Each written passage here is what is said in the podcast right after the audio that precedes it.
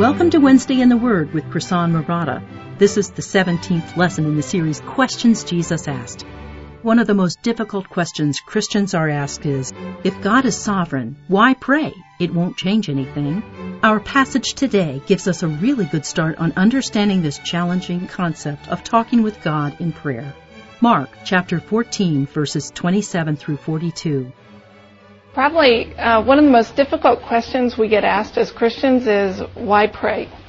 If God is sovereign and He's predestined everything and He's got a plan for our lives and He's nothing happens to us by chance, then why bother to pray? Because the Bible teaches that God has this plan and nothing happens apart from His will and He's this great master conductor who's orchestrating every note in our symphony, so why pray since I won't change anything?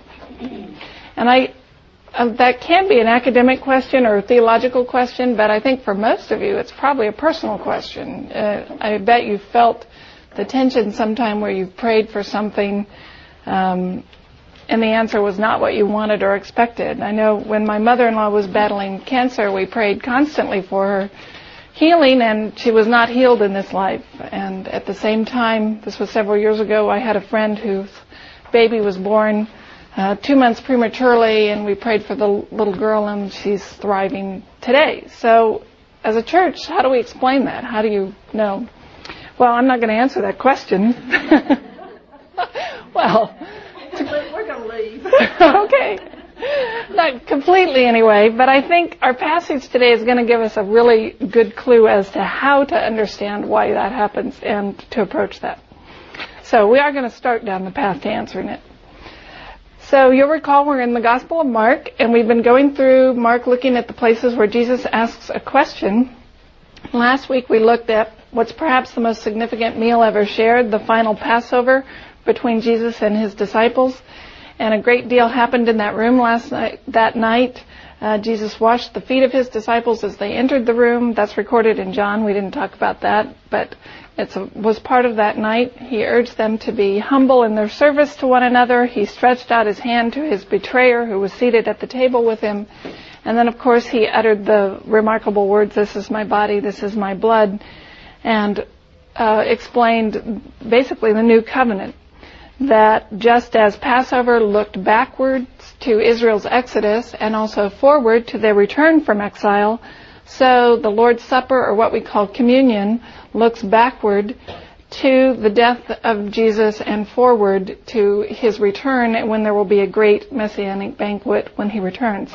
This is recorded in Isaiah 25, um, 6. Looking, it's the looking forward part. On this mountain, the Lord of hosts will make for all peoples a feast of rich food, a feast of well-aged wine, of rich food full of marrow, of aged wine well refined. And he will swallow up on this mountain the covering that is cast over all peoples, the veil that is spread over all nations. He will swallow up death forever, and the Lord God will wipe away tears from all faces, and the reproach of his people he will take away from all the earth, for the Lord has spoken. And it will be said on that day, Behold, this is our God. We have waited for him that he might save us. This is the Lord. We have waited for him. Let us be glad and rejoice in his salvation.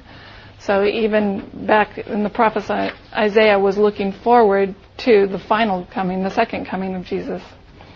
So at the end of their time together, Jesus prayed um, a very remarkable prayer that's recorded in John chapter 17. Knowing that he could no longer protect his disciples, he commends them into the hands of God, and then they sing a benediction and walk out into the darkness, and that is where we pick up the story. So turn to Mark chapter 14. And we're going to start in verse 26. And when they had sung a hymn, they went out to the Mount of Olives. And Jesus said to them, You will all fall away, for it is written, I will strike the shepherd, and the sheep will be scattered. But after I am raised up, I will go before you to Galilee. And Peter said to him, Even though they all fall away, I will not. And Jesus said to him, Truly I tell you, this very night, before the rooster crows twice, you will deny me three times. But he said emphatically, If I must die with you, I will not deny you. And they all said the same. I'm going to stop there. Um, so this passage starts with a hymn. They're singing, um, they've just celebrated the Passover meal, and that traditionally ended with the singing of praises, which was called the Hallel. It's where we get the word hallelujah from. Before the meal, they would sing what we know of as Psalm 113 and 114. And then following the meal, they would usually sing the second half of that, which is what we know as Psalm 115 to 118. So this time, it's, this hymn is almost a benediction because this is the end of an era. Jesus' time on earth is nearing an end. There's a couple things I want to point out to you about this passage just this little section. Notice first that Jesus knows what's going to happen to him. Scholars like to debate, you know, how much did Jesus know? Did he understand the whole plan or was it revealed to him in pieces? This passage reveals that Jesus knows what was going to happen to him. And earlier incidents in the gospel suggest that he knows, he, you see him making arrangements for it. But this passage I think is one of the clearest in that he knows precisely the details. And that raises the question, how did he know? And I think he, he, beyond any divine knowledge he had, he probably knew what was going to happen because he'd studied the scriptures. Because the Old Testament really very thoroughly lays out what is going to happen. And as a student of the Old Testament, with his understanding and wisdom, I think he would have gotten it. For example, the very hymn that they just sang ends would have ended with Psalm 118, and Psalm 118 concludes with these words. Blessed is he who comes in the name of the Lord. We bless you from the house of the Lord. The Lord is God. He has made his light to shine upon us. Bind the festal sacrifice with cords up to the horns of the altar. So even in that psalm, you have the reference to the sacrifice that is going to be made. So Jesus would have known the story of the Passover in Exodus involves sacrifice. The story of the New Covenant involves sacrifice. Isaiah predicts the suffering of the servant.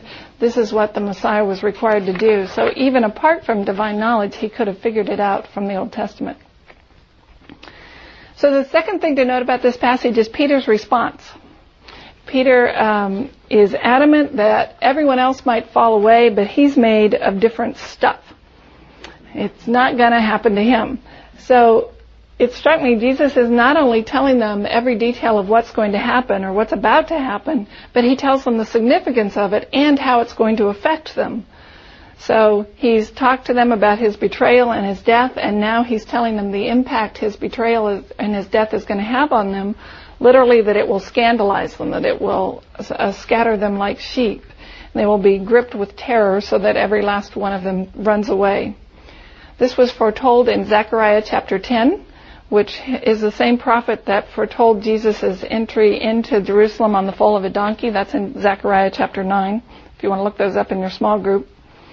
Um, so that, but it also foretells that after the death of the shepherd, there would be this glorious reunion between the sheep and the shepherd in Galilee. And so as he, as they're walking, Jesus reminds them of this, what was recorded in, by the prophet Zechariah, and he, because he wants them to know what's coming. And of course, Peter's response is kind of typical. It's like, no, no, not me. I'm, he's ready to draw his sword and save Jesus from whatever terrible thing's going to happen. He's like, they may be a bunch of weak sheep, but not me. I won't do that. Uh, we'll fight this together. So Jesus responds to his boast with what was probably a very painful revelation for him. He says, Truly I say to you, you yourself this very night before the cock crows twice shall deny me three times. So he tells you, no, it's today, this very night, and it's imminent in just a few hours. The, the Romans gave the term the cock crow to the watch that was from midnight to 3 a.m.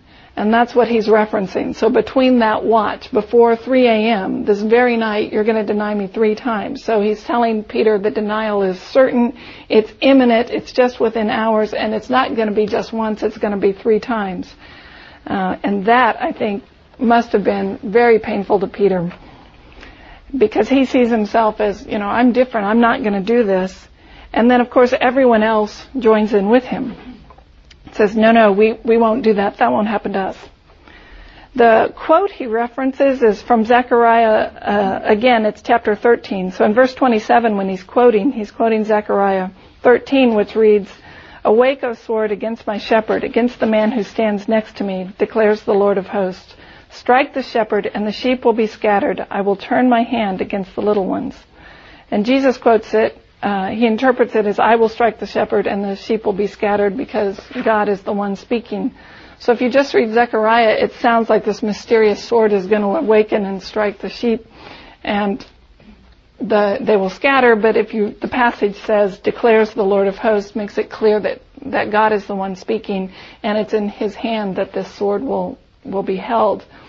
And I think the reason there's no defense then for the shepherd is because it's his father who is going to destroy him. It's his father who is going to smite him because he, as we'll see as this passage unfolds, becomes the sin bearer for our sakes. He's the one who will die in our place. But the end of the story is life and not death. So, with all the disciples declaring their faithfulness no matter what, consider what happens next. And this is where we're going to get to our question. So let's go on with verse 32. And they came to a place called Gethsemane, and he said to the disciples, Sit here while I pray. And he took with him Peter and James and John, and began to be greatly distressed and troubled. And he said to them, My soul is very sorrowful, even to death. Remain here and watch. And going a little farther, he fell on the ground and prayed that if it were possible, the hour might pass from him. And he said, Abba, Father, all things are possible for you. Remove this cup from me, yet not what I will, but what you will. And he came and found them sleeping, and he said to Peter, Simon, are you asleep? Could you not watch for one hour? Watch and pray that you may not enter into temptation. The spirit is indeed willing, but the flesh is weak.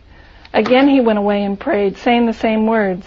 And again he came and found them sleeping, for their eyes were heavy, and they did not know what to answer him. And he came the third time and said to them, Are you still sleeping and taking your rest? It is enough. The hour has come. The Son of Man is betrayed into the hands of sinners. Rise, let us be going. See, my betrayer is at hand.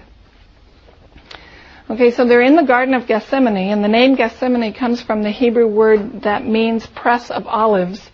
The garden was located at the lower slopes of the Mount of Olives, and it was planted with olive trees and had numerous olive presses, so this is where the name comes from. John tells us in his gospel that this was one of Jesus' favorite spots, that this is where he would withdraw when he needed time away from the crowds and time to be with his disciples. And this site is well preserved even today. And there are still a number of olive trees there that some people say date back to the time of Jesus. I don't know if they do or not, but there are still tree, olive trees there that are still productive. So as he enters the garden, he leaves eight of the disciples at the entrance and tells them to remain there while he prays. And then he takes Peter, James, and John, his three closest um, friends, with him in deeper into the garden. And it's difficult to describe what happens to him. Mark uses two words here that are very rare in the New Testament, and he combines them in a way that's very unusual. So in verse 33, when he says greatly distressed and troubled, those are kind of hard to translate. The first term speaks of being completely overwhelmed with amazement or fear or uh, shock. So we might use the term shell shocked today. It's that just absolutely overwhelmed by by some strong emotion. The second term speaks of extreme distress. So it's more of an agony or an anguishing kind of, of term. So you put the two together and you have this extreme, shell-shocked, overwhelming agony. Um, the other gospel writers say it pressed on him so hard that he was sweating like drops of blood. They were so huge. Um, so one of the scholars I read described this as an extremely acute emotion, a compound of bewilderment, fear, uncertainty, and anxiety, nowhere else portrayed in such vivid terms as here. So, he is in agony and he's asking his three best friends to kind of stay with him and keep watch. Now notice they aren't required to do anything heroic at this point. There's nothing courageous being asked of them. He's just asking them to uh, stay with him, to wait. So Peter's just said, you know, I'm going to be a hero for your sake. And the Lord says, well, no, you're not. You, you will deny me three times, but can you just stay awake now? And I think what's going on is have you ever gone through a really tough time and you just want someone to be with you? You know, it just helps, even if they do absolutely nothing, just to know that you're not alone. Um, I was thinking about what reminded me of this is before we got married, my father-in-law was hit by a car while he was on his bike. And he ended up, all he did was break his leg, so he was in a cast for the wedding. But we didn't know. We just got this word. He was on his bike. He was hit by a car. And of course, we all rushed to the emergency room. And my future mother-in-law was there, and she kept saying, "Go home, go home. Yeah, I know, I'm all right." And we're like, "Like we're really going to leave you here?" Well, you know, but that's the kind of person who goes, oh, it's okay, I'll be alright. And we're like, no, we'll just sit here with you until we find out, you know, where he is and what's happened. And, uh, and it just helps to have someone, even if they don't say anything, just to sit, you know, how you gather in the hospital waiting room when someone's going through surgery or something. There's, there's not anything those people can actually do except just let you know you're not alone when you're going through this. And that, I think, is what's going on here. This is a deep anguish for Jesus and he just wants them there with him. The problem, of course, for the disciples is they've just had a large feast. It's near midnight. Their stomachs are full. Their minds are dull. Their bodies are weary. And so, of course, they fall asleep. So he moves away from them and begins to pray. And when he comes back, he finds them sleeping and he says, Simon, are you asleep? Couldn't you stay awake? And then, of course, this happens two more times. So Mark gives us a summary of his request and then follows with his exact words. But the bottom line is, if there's a way out, Jesus wants out. Now, does that surprise you? I think that's probably one of the most shocking facts of the gospel that he goes, he's facing the cross and he's asking to be released from it if it were possible. We're going to talk a lot about, more about that in a minute, but I want to get through the details of the story first. So let's go back to verse 36. Only Mark's gospel tells us that Jesus addressed God as Father or as Papa here. He says, Abba, Father, all things are possible for you. Remove this cup from me. Yet not what I will, but what you will. That's the Aramaic word Abba. It's like daddy or dada in our language. It's a word that you would use for an intimate relationship, a trusting relationship. They had another word for father that was more formal, that would have uh, pointed more to someone who was respected and in control and capable. Uh, the Jews did not use Abba in prayer. This was something that Jesus introduced to his disciples and taught them to use Abba as um, an intimate and loving term. So he's using this term, I think, to because he's drawing near to the one who could hold him, the one who could make everything okay. And he says, "You can do anything. You can take this cup away from me, will you?" And I think this is the ancient struggle of believers. All of us get asked at some point to do something we don't want to do. And there's times when you turn to God and you say, can't, is, do I have to do this? Is this, is this the path I must walk? Um, how can you be all loving, all powerful, and yet allow me to go through this struggle or this suffering or whatever it is, whether it's health or finances or um, you know, the martyrs of, of in different countries where Christians are persecuted. How do you how do we face that? So it's the same struggle. Luke, in his recording of this, tells us that an angel came to strengthen Jesus, but other than that, there's no response recorded. So we we don't know um, any response that he got other than that. So he's saying, Papa, you can do anything. Will you take this cup from me? And there's no answer. And then of course he ends his prayer with, but not what I want, what you want. And so he obediently chooses to endure what's necessary so that we might be saved. Now, it's interesting that he uses the language of, will you take this cup from me? Because that raises all kinds of biblical questions. What was the cup he was asked to drink? We talked about this a little last week. Um, the cup was usually was a cup of wine, and wine was a symbol of the end product of all your labor because wine was the ingathering of everything that had been plowed and sowed and watered and pruned and harvested and finally fermented. It all, that whole process ended in the wine. So it was often a symbol of the, the results of all your labor or your um, productivity. And in the Old Testament, it's often used to describe God's wrath. So the cup that God hands people is the cup of His wrath, uh, which He's about to pour out on the nations. So, for instance, Psalm 75:8 reads, "In the hand of the Lord is a cup full of foaming wine mixed with spices. He pours it out, and all the wicked of the earth drink it down to the very dregs." And then the other language you see in this is that just one sip of this cup is enough to make one stagger, and yet the Messiah is asked to drink all of it. And it's, if you look through the passages that predict the exile, you'll see the cup is used to predict the downfall of Egypt, Assyria, Babylon, um, they are all spoken of as drinking the cup of God's wrath or his anger. Rome is going to suffer the same fate. Israel had tasted her share of it when they went into exile. But even in exile, Isaiah looks to the day when it, when this will not happen anymore. This is Isaiah 51:22. This is what your sovereign Lord says, your God who defends his people. See, I have taken out of your hands the cup that made you stagger. From that cup, the goblet of my wrath, you will never drink again. So Isaiah predicts that the day will come when they will never experience God's wrath again, and then he goes on to say why? Because someone else will drink that cup for you. Someone else will become the sin bearer of his people, which goes into the passage you're probably familiar with, Libby read from earlier, Isaiah 53. Uh, but the Lord was pleased to crush him. He made him sick if he would render himself as a guilt offering. And what we're seeing in the garden right now is that choice of Jesus struggling with that choice to render himself as the guilt offering. So having poured out his agony to the Father, he drags himself out of the dust to go check on how his sentries are doing, and of course he finds them sleeping. And this happens three times. The last question in 41 is a little more difficult to translate. It can be taken either as a question or as a statement. So it's either, are you sleeping and resting as kind of a disappointed question, or it can be taken as an ironic kind of statement, well, go ahead and sleep, or sleep for the remainder and, and the rest. And scholars debate which one is it. Is it a question or is it kind of this ironic, well, you might as well sleep? I tend, once I discovered that as an option, I kind of like it. Um, D.A. Carson sums it up well. He says about that, the hour of the passion is near. It is too late to pray and gain strength for the temptations ahead, so his disciples may as well sleep.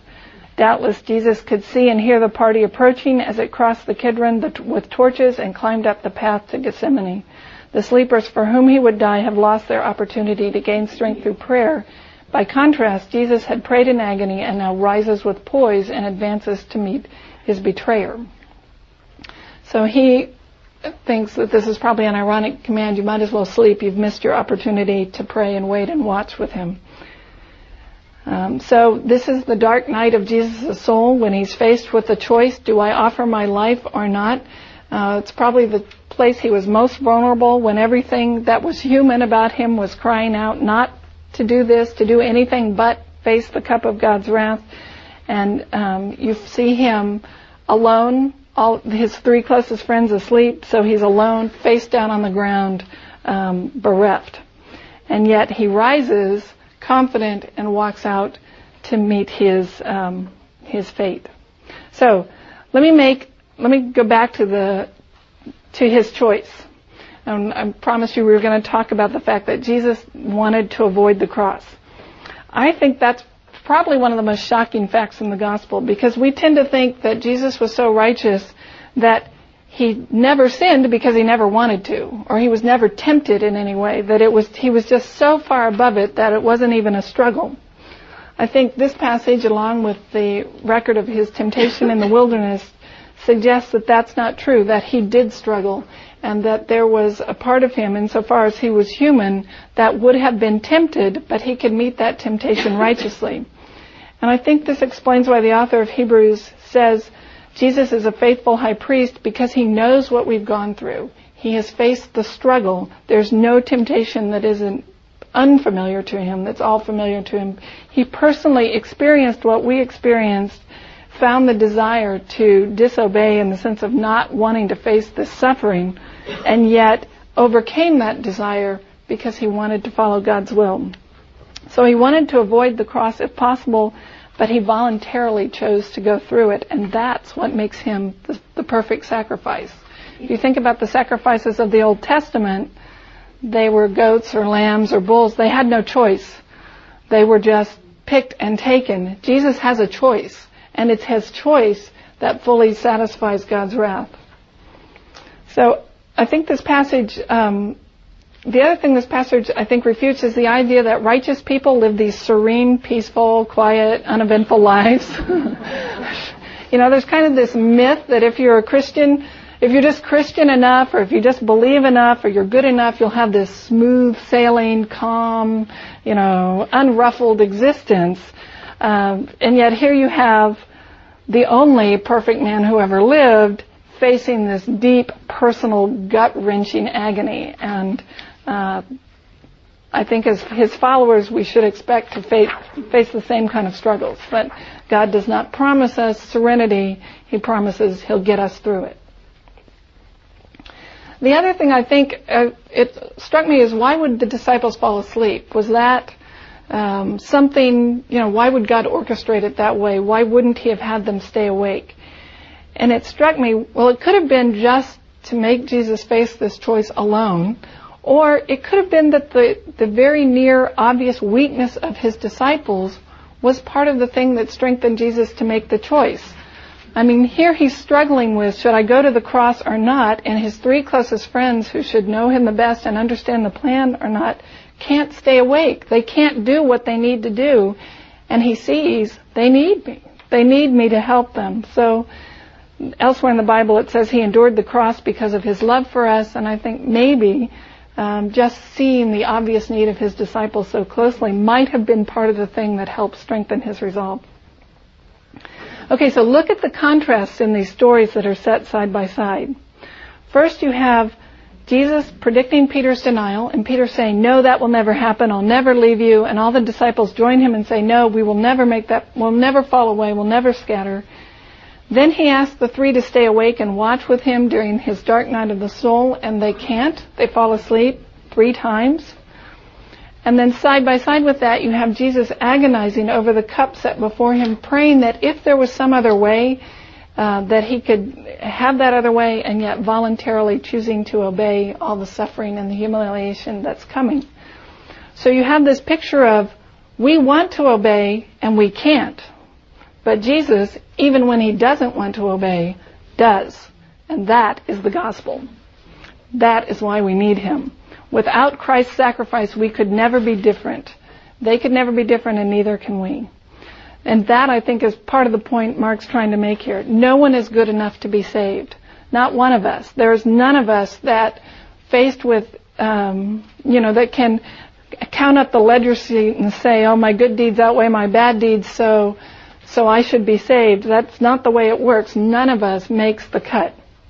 Just as a little bit of yeast permeates the entire loaf of bread, so a little bit of sin makes us sinful. This is the way, when I used to teach Sunday school, this is the way we used to explain it to the kids. It's got my hand signals here. This is us, my left hand, this is God. And it's, we start in the garden, face to face with God, in communion with Him. The problem is, we fell we turned our backs on God and said, you know what? I think I'd rather do it my way. I'd rather be God. I'd rather decide what's right and wrong. I want to be the judge of the universe. I'm going to decide what's right and wrong, and I don't need you. When that happens, God, in His wrath, turns His back on us. So it's not just that our choice was unfortunate, it was wrong. It was criminal. It's a debt to justice. And God, as a just God, completely just, must respond to that. And so he turns his back on us, or as Paul says in Romans 1, he gives us over into the custody of sin and death. And God is the only source of life and goodness and truth and beauty and everything that we think of as wonderful in this, in this world. Without him, we're stuck with death and sin and decay and corruption. In this state, if we could turn back around, I don't think we can theologically, but if we could, apart from Christ, it would do no good because we still have this problem of God's wrath. What we did was wrong and a debt to justice must be paid. And that is our problem. So, justice demands a response and without Jesus' death on the cross, this is the state we're in. We used to tell the kids that our choosers are broken. So the very thing inside you that makes you choose, you can call that your personality, you can call that your ego, you can call it your nature, you can call it your body chemistry, uh, genetics, whatever it is in you that makes you you and choose is broken. So that when you choose, you choose selfishness over service. You choose sin over goodness. You choose things that are wrong over right. So just resolving, I'm going to choose better next time, doesn't work because your chooser is broken. Because God has his back turned, he's not offering life, and we don't have the ability without him to choose rightly. So, you'll remember a couple years ago we studied Romans. This is from Romans 7. For I know that nothing good dwells in me, that is in my flesh. For the wishing is present in me, but the doing of the good is not. That's what we see in the disciples in the garden. They didn't want to fall away, but they did. They didn't want to fall asleep, but they did. So the wishing is present, but the doing is not. For the good that I wish I do not do, but I practice the very evil that I do not wish. But if I am doing the very thing that I do not wish, I am no longer the one doing it, but sin that dwells within me. I find the principle that evil is present in me, the one who wishes to do good. And then he goes on and he says, Wretched man that I am, who will set me free from this body of death? The problem Paul's describing is not the rebellion of a child who, you know, I know you've all seen this if you have children, where you say, don't cross the line and they look you in the eye and they go, I'm gonna do it. That's not the problem he's describing. He's describing the child who wants to obey, who agrees that the law is good and right and can't, and finds he doesn't have what it takes to obey. And that's the situation we have in our stories. Peter and the other disciples don't want to abandon Jesus, but they do, and they want to stay awake, but they can't. They want to have what it takes to remain loyal sheep when the shepherd is struck down, and yet they scatter anyway. So left to themselves, they're stuck. They can't change that fact, and neither can we.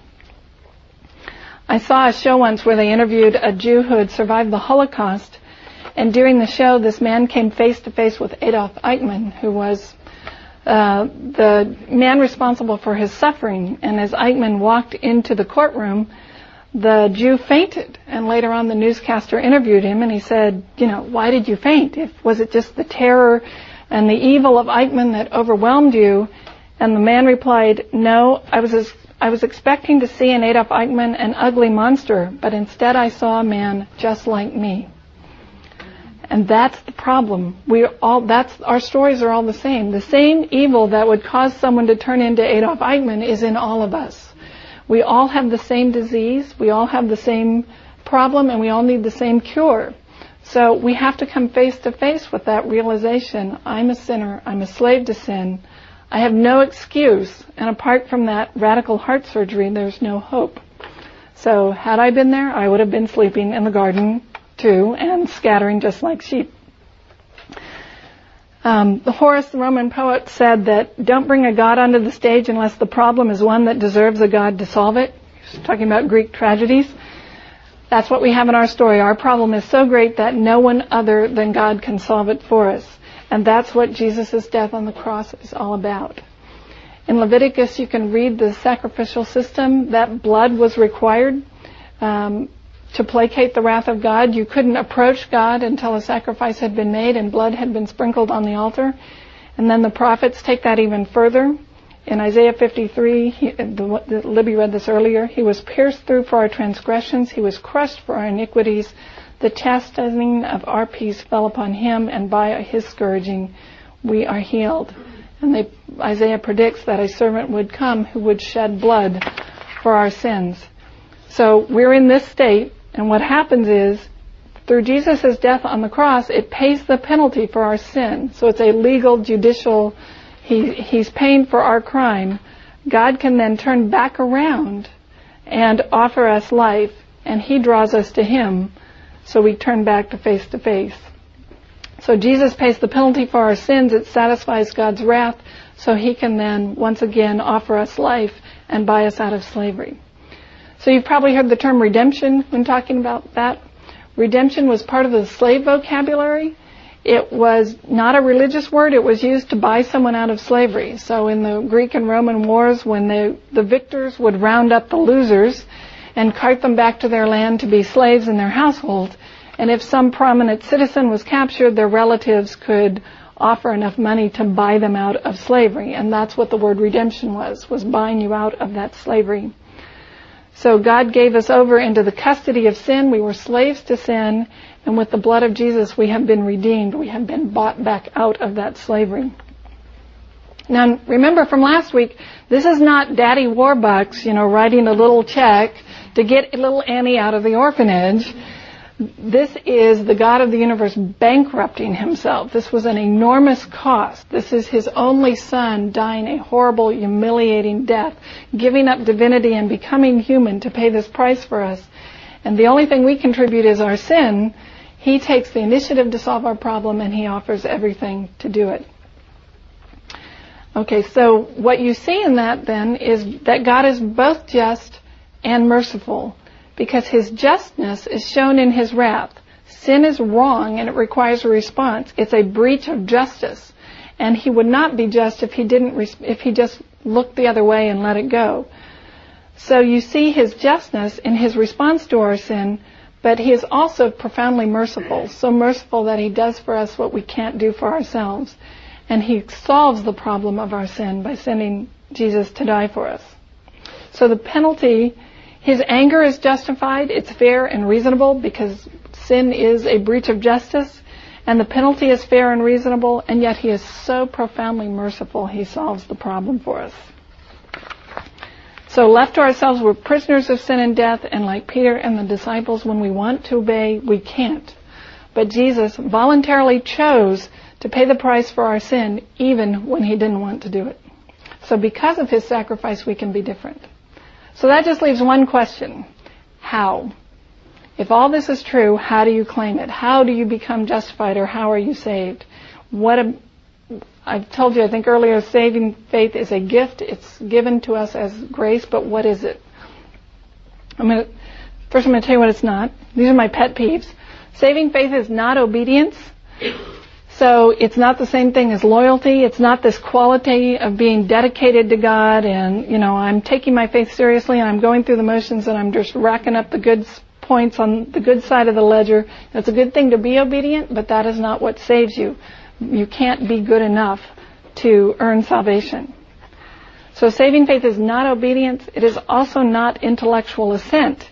It is not just how you would vote in a debate, what's true or what's false.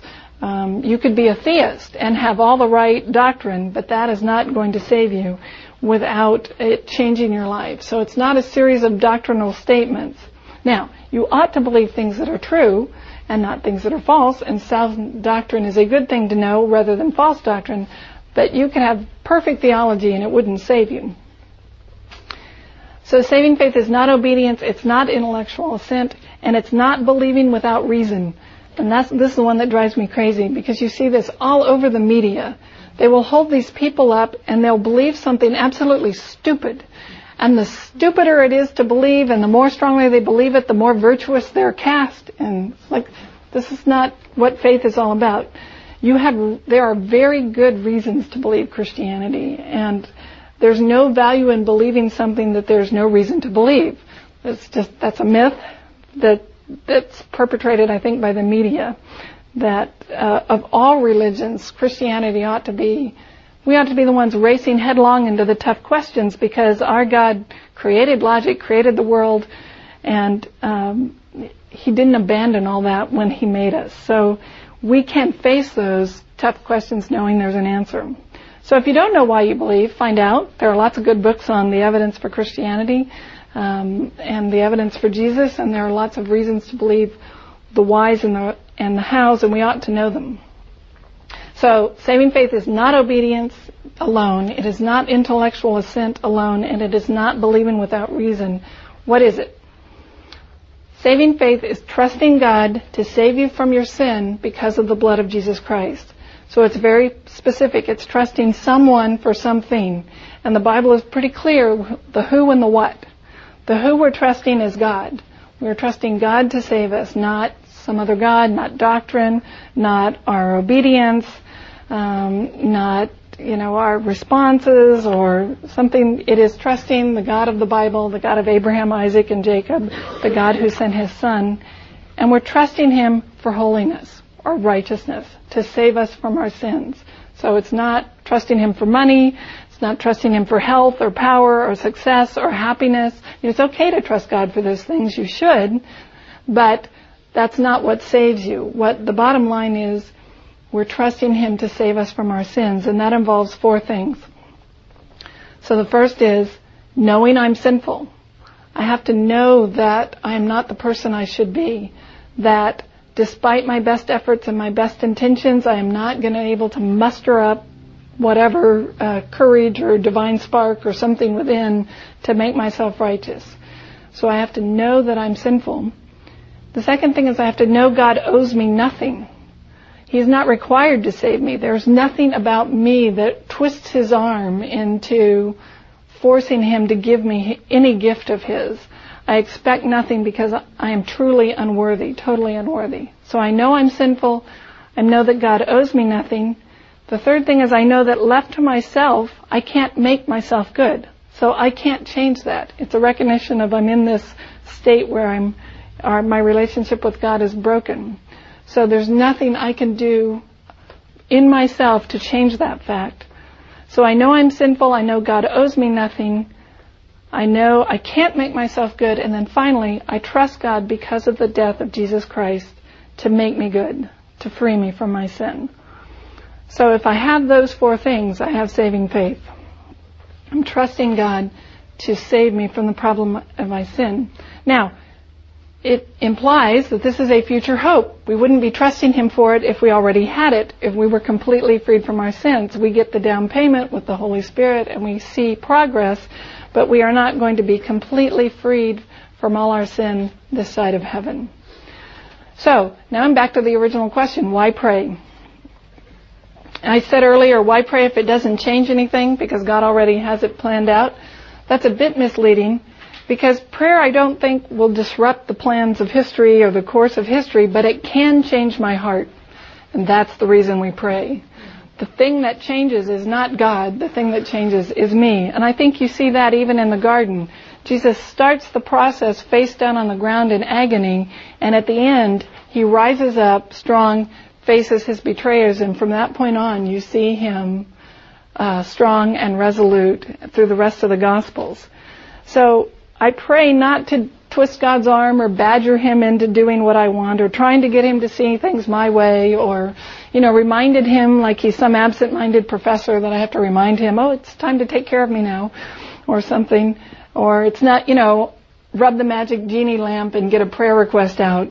That's not what prayer I think is for. I think it's, we pray because it changes our heart. It changes our perspective. It gets our eyes off of our emotions, off of our circumstances, off of all the what ifs and what if that, and forces us to focus on what do I know is true? What do I know about God? What has He promised? And that can change our hearts. So it strengthens us. And I think that's the reason to pray. We may not get the answer we expect, but we will get the strength we need to go on. So in those real battles where we're confronting circumstances or evil or whatever, um, simple, honest prayer can change our soul. So change our hearts. So uh, just as Jesus rose from his knees, knowing now he could face his betrayer, the trial, the false accusations, the mockery, the spittings, the beatings, all of that, the final hours of the crucifixion, um, that's what prayer can do. Prayer didn't change the Father's highest good. He still had a perfect plan, but it did change his Son and strengthened him to face that. So the only choice left then is do you want to follow him or not? Do you want to trust him that what he did on the cross paid the penalty for your sins? And that is a choice we can all make and it is open to anyone. You don't have to be um, born in a certain way or raised a certain way or live in a certain life. It's never too late uh, as long as you're breathing. So as Peter writes, this is from 1 Peter 5, humble yourselves therefore under the mighty hand of God that he may exalt you at the proper time, casting all your anxiety on him because he cares for you. Be of sober spirit, be on the alert. Your adversary, the devil, prowls about like a roaring lion, seeking someone to devour. But resist him, firm in your faith, knowing that the same experiences of sufferings are being accomplished by your brethren who are in the world. And after you have suffered for a little while, the God of all grace who called you to his eternal glory in Christ Jesus will himself perfect, confirm, strengthen, and establish you. That's the hope of the gospel. You, after a little while, he will perfect, confirm, strengthen, and establish you. And then he concludes, to him be dominion forever and ever. Thank you for joining us at Wednesday in the Word with Krisan Marotta. We hope you have enjoyed our study together and grown closer to the Lord. Please let us know if you have any questions about this study we are on the internet at WednesdayInTheWord.com where you will find this and other Bible studies. We hope you'll join us again soon.